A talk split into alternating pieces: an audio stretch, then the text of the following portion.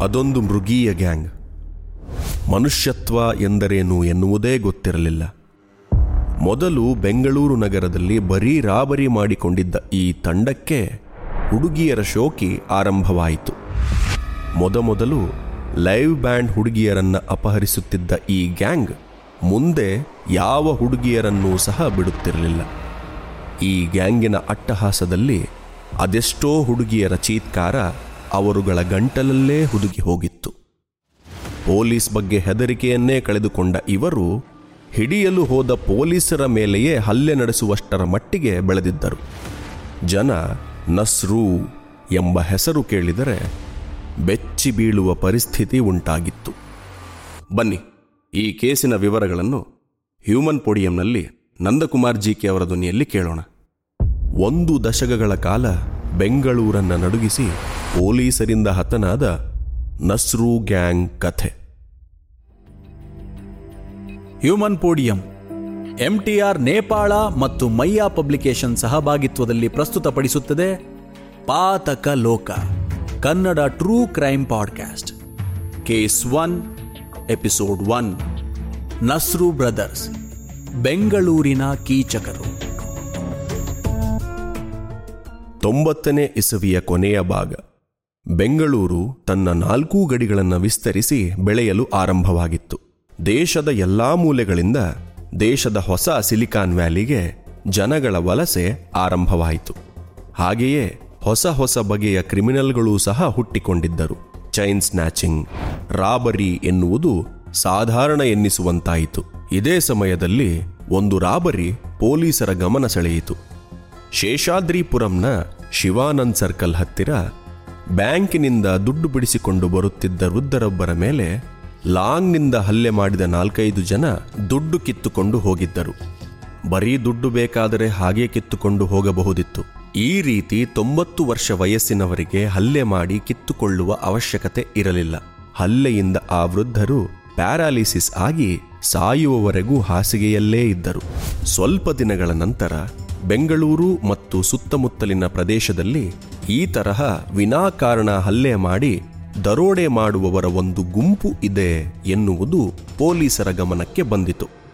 ಎಷ್ಟೇ ಹುಡುಕಾಡಿದರೂ ಆ ಥರ ಹಲ್ಲೆ ಮಾಡುವವರ ಗುಂಪಿನ ಬಗ್ಗೆ ಪೊಲೀಸರಿಗೆ ಯಾವುದೇ ಸುಳಿವು ಸಿಗಲಿಲ್ಲ. ಸ್ವಲ್ಪ ದಿನಗಳ ನಂತರ ಹಿಂದೆ ಬೆಂಗಳೂರು ಸಿಟಿ ಪೊಲೀಸ್ ಕಮಿಷನರ್ ಆಗಿ ನಿವೃತ್ತರಾದ ಮೇಲೆ ಪಾರ್ಲಿಮೆಂಟ್ ಸದಸ್ಯರೂ ಆಗಿದ್ದ ಪಿ. ಕೋದಂಡರಾಮಯ್ಯ ಅವರ ಕಾರನ್ನ ತಡೆದು ದರೋಡೆ ಮಾಡಿದ ಸುದ್ದಿ ಕೇಳಿದ ಪೊಲೀಸರು ದಂಗಾಗಿ ಹೋದರು.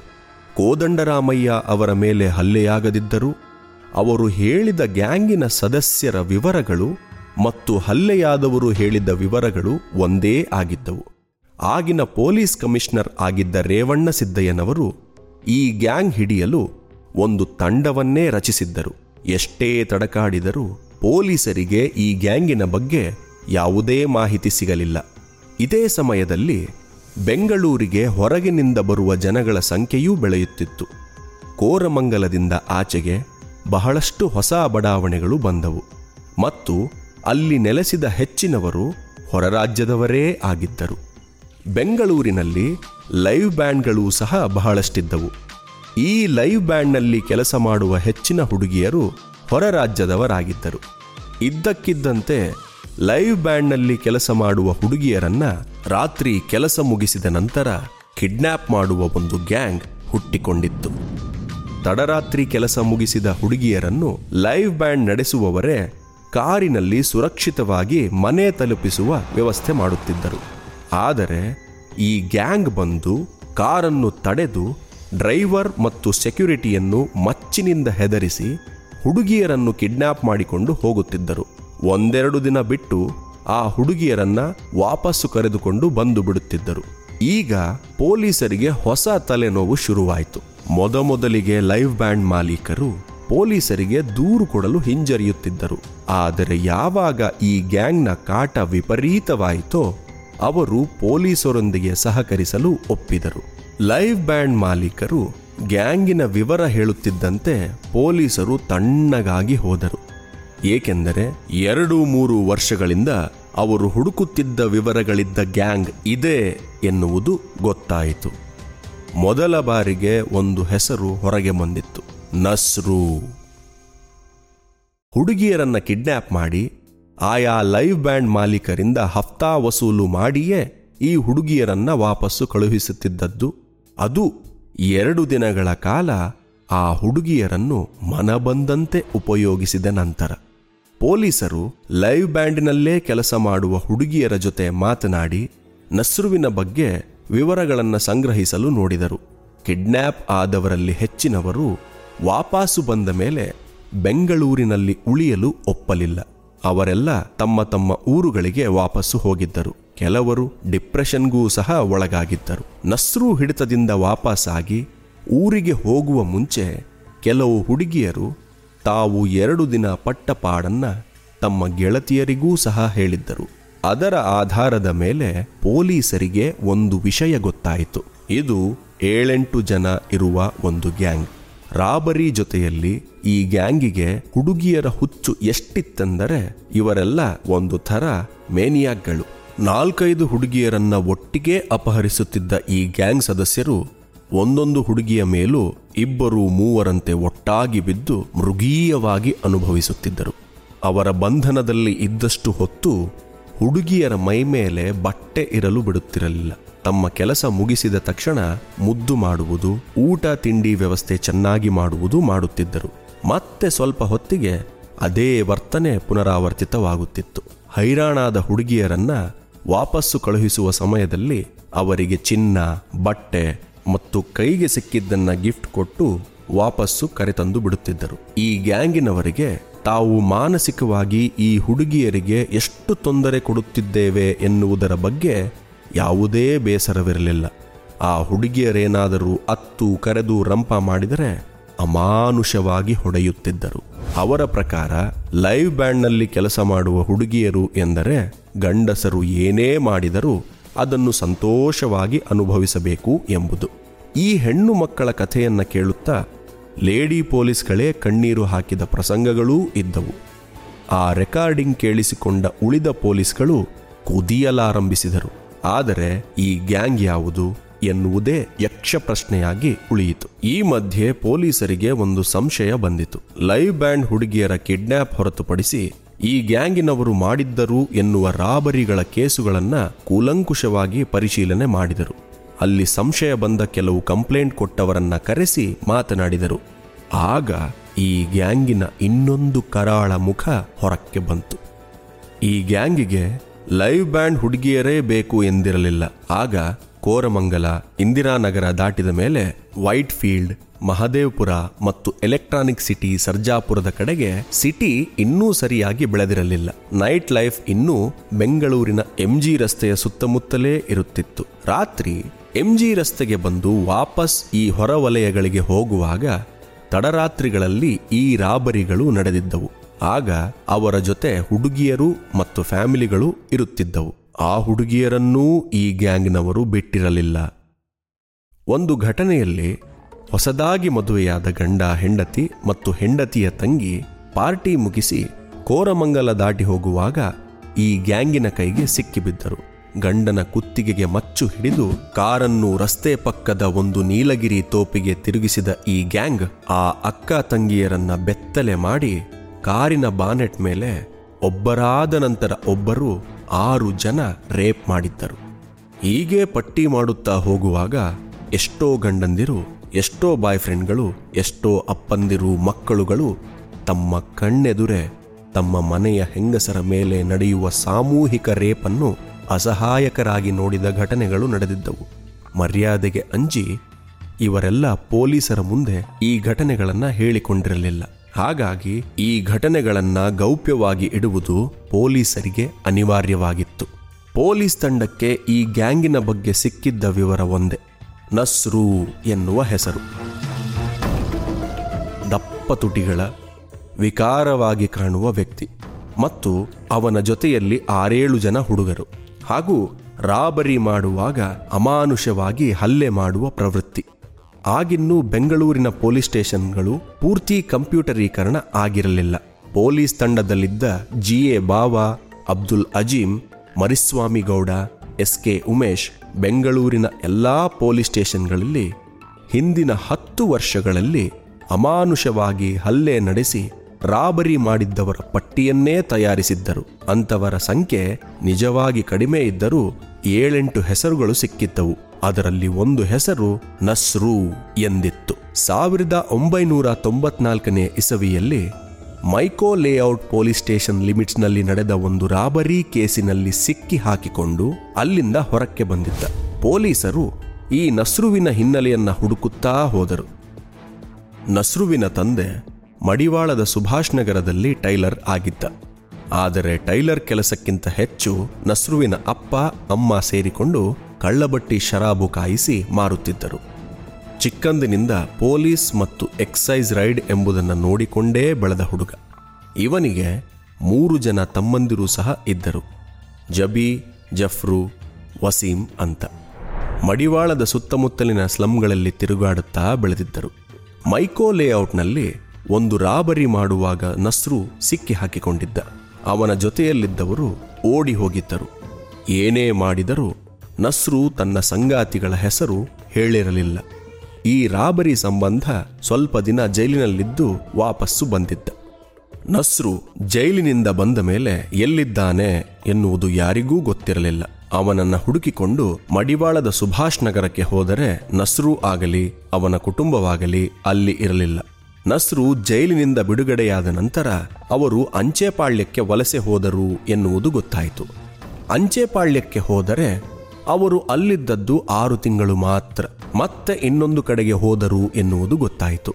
ನಸ್ರುವಿನ ಬಿಡುಗಡೆ ಆದ ಮೇಲೆ ಆ ಕುಟುಂಬದವರು ಯಾವುದೇ ಜಾಗದಲ್ಲಿ ಆರು ತಿಂಗಳಿಗಿಂತ ಹೆಚ್ಚು ಉಳಿಯುತ್ತಿಲ್ಲ ಎನ್ನುವುದು ಪೊಲೀಸರಿಗೆ ತಿಳಿಯಿತು. ಅವನ ಅಪ್ಪ ಅಮ್ಮನನ್ನ ಪತ್ತೆ ಹಚ್ಚಿದರು, ಮಕ್ಕಳು ಎಲ್ಲೆಲ್ಲೋ ಇದ್ದಾರೆ, ಯಾವಾಗಾದ್ರೊಮ್ಮೆ ಬರ್ತಾರೆ ಎಂದು ಅವರು ಹೇಳಿದರು. ಈಗ ಪೊಲೀಸರಿಗೆ ಈ ನಸ್ರು ಮತ್ತು ರಾಬರಿ ರೇಪ್ ಮಾಡಿಕೊಂಡು ಬೆಂಗಳೂರನ್ನೇ ನಡುಗಿಸುತ್ತಿರುವ ನಸ್ರು ಒಬ್ಬನೇ ಇರಬೇಕು ಎಂದು ಅನಿಸತೊಡಗಿತು. ಆದರೆ ಅವನು ಮತ್ತು ಅವನ ಗ್ಯಾಂಗ್ ಎಲ್ಲಿರುತ್ತದೆ ಎನ್ನುವುದು ಮಾತ್ರ ತಿಳಿಯುತ್ತಿರಲಿಲ್ಲ. ಅವರು ಓಡಾಡುವ ವಾಹನದ ಬಗ್ಗೆಯಾಗಲಿ ಅಥವಾ ಇನ್ನುಳಿದ ಗ್ಯಾಂಗಿನ ಸದಸ್ಯರ ಬಗ್ಗೆಯಾಗಲಿ ಯಾವುದೇ ಮಾಹಿತಿ ಸಿಗಲಿಲ್ಲ. ಇದೇ ಸಮಯದಲ್ಲಿ ಇನ್ನೊಂದು ಆಘಾತಕಾರಿ ಸುದ್ದಿ ಬಂತು. ಈ ನಸ್ರು ಗ್ಯಾಂಗ್ ಒಂದು ಸಲ ಲಾಲ್ ಬಾಗ್ ವೆಸ್ಟ್ ಗೇಟ್ನಲ್ಲಿರುವ ಕಾವೇರಿ ಪೆಟ್ರೋಲ್ ಬಂಕ್ ಮಾಲೀಕರಾಗಿದ್ದ ವಿಲಿಯಂ ಅವರನ್ನು ಹೆದರಿಸಿ ಆ ದಿನ ಪೆಟ್ರೋಲ್ ಬಂಕ್ನಲ್ಲಿ ಸಂಗ್ರಹವಾಗಿದ್ದ ಹಣವನ್ನು ದೋಚಿದ್ದರು ಎಂಬುದು. ಫೆಬ್ರವರಿ ಆರು, ಎರಡು ಸಾವಿರದಂದು ಮತ್ತೆ ವಿಲಿಯಂ ಅವರನ್ನ ಅಡ್ಡಗಟ್ಟಿ ದುಡ್ಡಿನ ಜೊತೆ ಅವರ ರಿವಾಲ್ವರ್ ಸಹ ದೋಚಿದ್ದರು. ಬರೀ ಮಚ್ಚು ಚಾಕುಗಳನ್ನು ಹಿಡಿದುಕೊಂಡೇ ಬೆಂಗಳೂರನ್ನ ನಡುಗಿಸಿದ್ದ ನಸ್ರು ಕೈಗೆ ರಿವಾಲ್ವರ್ ಸಿಕ್ಕಿದ್ದು ಗೊತ್ತಾದಾಗ ಪೊಲೀಸರು ನಿಜಕ್ಕೂ ಆತಂಕಗೊಂಡರು.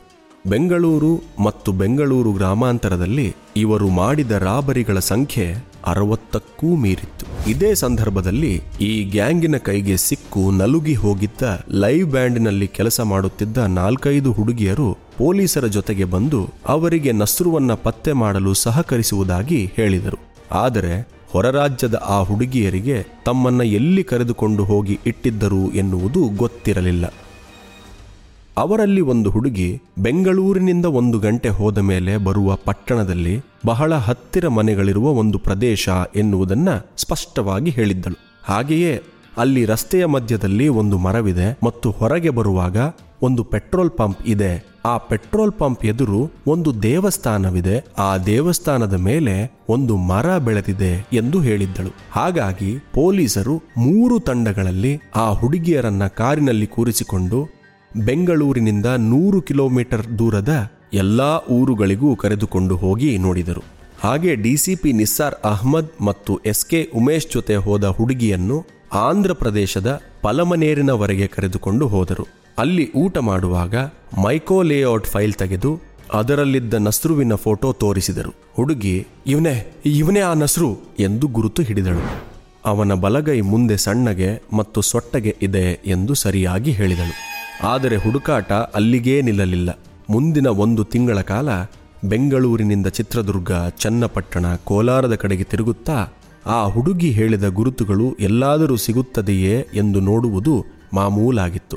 ಇವರುಗಳು ನಸ್ರುವಿನ ಅಡಗುತಾಣವನ್ನು ಹುಡುಕುತ್ತಾ ಊರೂರು ಸುತ್ತುವಾಗ ರಾತ್ರಿ ಎಷ್ಟೋ ಹೊತ್ತಿಗೆ ನಸ್ರು ಬಂದು ಮತ್ತೆ ಹುಡುಗಿಯರನ್ನ ಎತ್ತಿಕೊಂಡು ಹೋಗುವುದು ನಡೆದೇ ಇತ್ತು. ಒಂದು ದಿನ ಕೋಲಾರದ ಹತ್ತಿರ ಹೋಗುತ್ತಿದ್ದ ಎಸಿಪಿ ಜಿಎ ಬಾವಾ ಅವರ ತಂಡಕ್ಕೆ ಆ ಹುಡುಗಿ ಹೇಳಿದ ತರಹದ ಒಂದು ಮರ ಕಂಡಿತು. ತಕ್ಷಣವೇ ಕೃಷ್ಣಗಿರಿಗೆ ಹೋಗಿದ್ದ ಉಮೇಶ್ ತಂಡವನ್ನ ಕೋಲಾರಕ್ಕೆ ಬರಲು ಹೇಳಿ ಈ ಗುರುತು ಹೇಳಿದ ಹುಡುಗಿಯನ್ನೂ ಕರೆಸಿಕೊಂಡರು. ನಿಧಾನವಾಗಿ ಆ ಪ್ರದೇಶವನ್ನ ಸುತ್ತು ಹಾಕಲು ಆರಂಭಿಸಿದರು. ಅದೇ ಪ್ರದೇಶ ಎಂದು ಹುಡುಗಿ ಗುರುತಿಸಿದರೂ ಮನೆ ಯಾವುದು ಎನ್ನುವುದನ್ನು ಗುರುತಿಸಲು ಕಷ್ಟಪಡುತ್ತಿದ್ದಳು. ಒಂದು ಬೀದಿಯಲ್ಲಿ ಮೂರನೇ ಸಲ ಬಂದಾಗ ಆ ಹುಡುಗಿ ಒಂದು ಗೇಟನ್ನ ಗುರುತಿಸಿ, ಇದೆ, ಇದೇ ಮನೆ ಮಾಡಿ ಮೇಲೆ, ಎಂದು ಹೇಳಿದಳು. ಪೊಲೀಸರಿಗೆ ಮುಂದಿನ ಅನಾಹುತದ ಯಾವುದೇ ಸುಳಿವಿರಲಿಲ್ಲ.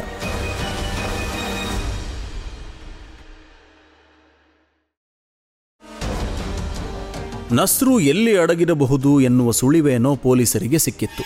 ಆದರೆ ಮುಂದಾಗಬಹುದಾಗಿದ್ದ ಅನಾಹುತದ ಬಗ್ಗೆ ಪೊಲೀಸರಿಗೆ ಯಾವುದೇ ಸುಳಿವಿರಲಿಲ್ಲ. ನಸ್ರು ಇದ್ದ ಎಂದು ಹೇಳಲಾದ ಮನೆಯ ಮೊದಲನೇ ಮಹಡಿಗೆ ಒಟ್ಟಾಗಿ ನುಗ್ಗಿದರು. ಮುಂದೇನಾಯ್ತು ಎಂದು ಕೇಳೋಣ ಎರಡನೇ ಎಪಿಸೋಡ್ನಲ್ಲಿ ನಸ್ರು ಬ್ರದರ್ಸ್ ಬೆಂಗಳೂರಿನ ಕೀಚಕರು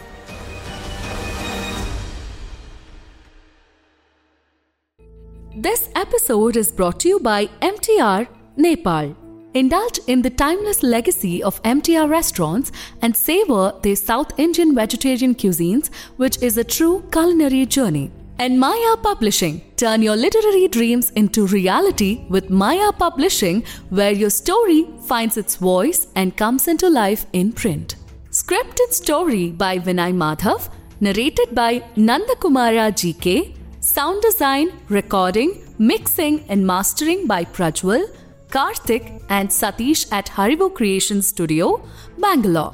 Directed by Ratisha PR. Executive producer Vinay Madhav and produced by Human Podium. This podcast is based on true stories and real life events. While we strive for accuracy and authenticity, certain aspects such as dialogue, pacing, and narrative sequence may have been enhanced or reconstructed for dramatic and entertainment purposes. Our intention is to provide a compelling and engaging listening experience while staying true to the essence of the stories being told. Keep in mind that some details may have been altered and condensed for storytelling reasons. We may refer to specific individuals or groups by their names in order to share stories, insights, or historical accounts. These references are intended to provide context and understanding and are based on publicly available information. We want to emphasize that these references are made solely for the purpose of providing accurate information and fostering a deeper understanding of our culture and society. We strive to approach these discussions with sensitivity and a commitment to treat all individuals and their stories with respect and sensitivity.